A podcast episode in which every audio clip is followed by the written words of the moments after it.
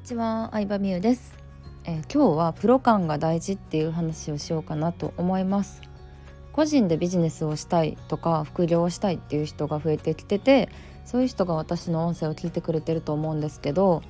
あのもちろん売る商品だったり発信内容何を言ってるかっていう内容はすごい大事なんですけど実はそれ以上に見た目雰囲気プロ感っていうのもすごく見られてるなって思うんですよ。そうまあ、ここでいう見た目っていうのはホームページのパッと見た感じとか一番大事なのがプロフィール写真まあ写真じゃない人はイラストとかだと思うんですけどうんとかうんズームでお客さんと話す人だったらズームのカメラの画質めっちゃ悪い人意外と多いなって思っちゃいます。うん、 Zoom でセールスしてるのに画質が悪いとか後ろの背景が洗濯物かかってたり生活感満載だとそれだけでちょっと貧乏くさく見えてしまうというかこの人みたいになりたいなっていうのがないと思うのでうんなんかね意外とねそういうところなんですよ。自分がお客さんの立場になって、うん、例えばハイブランドのお店に行ったとして内装はすごい綺麗だけど案内してくれた店員さんのさネイルが貼れてたりしたらさめっちゃやなんかなえません？うわーっていう。今から30万円のバッグを買おうとしているのにうわーっていう。まあもちろん関係ないんですけどでも人ってそういうなんだろうななんか無意識にそういうパッと見えるところで判断してしまうところがあるから、うん、なんかプロ感を見せる。あの最初は本当見た目だけでもそういうところをちゃんとしておくのはめちゃくちゃ大事だなって思います。じゃあ具体的にどういうところ直した方がいいのかっていうのをまあ上げていこうと思うんですけど1つ目はさっき見たみたいに Zoom の画質ですね。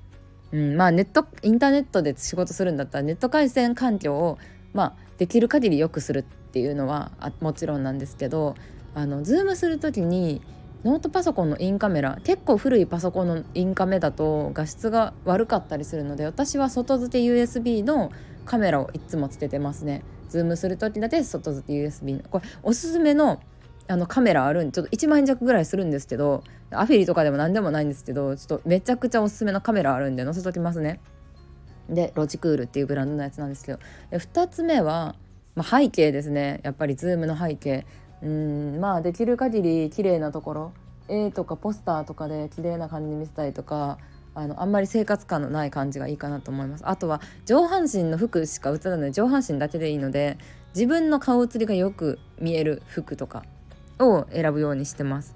で3つ目なんですけどやっぱプロフィール写真。プロフィール写真は1枚だけでいいと思うのでプロに撮ってもらうのも一つかなと思います。これもめちゃくちゃおすすめのあのやつおすすめの あのカメラマンと写真を撮ってほしい人をマッチングするサイトがあるんですけどめちゃくちゃおすすめですそこが。私はあのこのねスタイフに載せてる写真とか普段ブログとか、うん、ストーリーとかに使ってる写真は全部プロの方に撮っていただいてるんですけどあの、まあ、そこまでしなくていいと思うんですけど本当に渾身の一枚っていうのは結構大事でうん、例えば婚活アプリとか使った時もさやっぱさ1枚目の写真見てさないわと思ったらさもうもったいないじゃないですか。なのでそれを仕事にしてるのであればやっぱなんか安心感持ってもらえる写真とかうんなんかこの人稼げてそうだなとかちゃんとしてそうだなみたいに見えるのはすごい大事かなと思います。あと次はですね名前意外と名前あのねうん、名前大事だと思います頼りないく見えないかとか肩書きとかもそうなんですけどうんなんか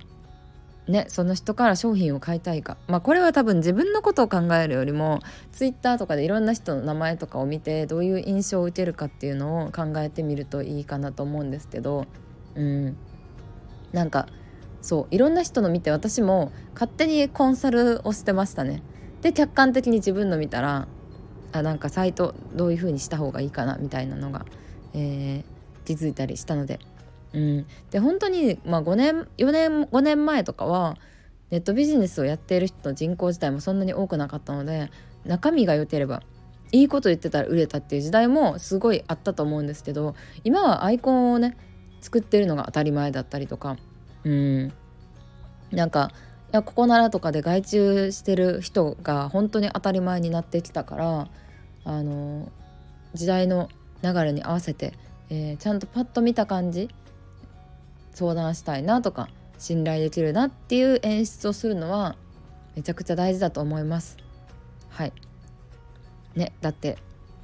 見た感じをね変える方が結構お客さんからの反応あからさまに変わったりとかうーんなんか変化はすごい分かりやすいかなと思うので是非皆さんやってみてください。ということでプロ感を出すためにやっていることの紹介でした。バイバイ